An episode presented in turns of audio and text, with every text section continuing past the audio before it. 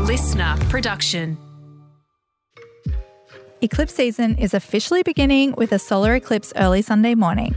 Hi, it's Katherine Gillies, astrologer from Moon Muse, here with your daily astro tip for Friday.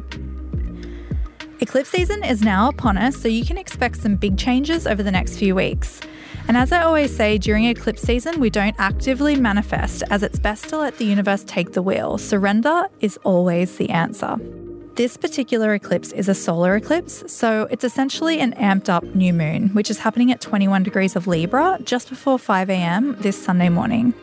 Whatever changes or upheavals you may be feeling, or any sacrifices you feel you have to make right now, may feel hard to let go of, but understand that whatever's leaving or changing in your life is actually bringing you more balance.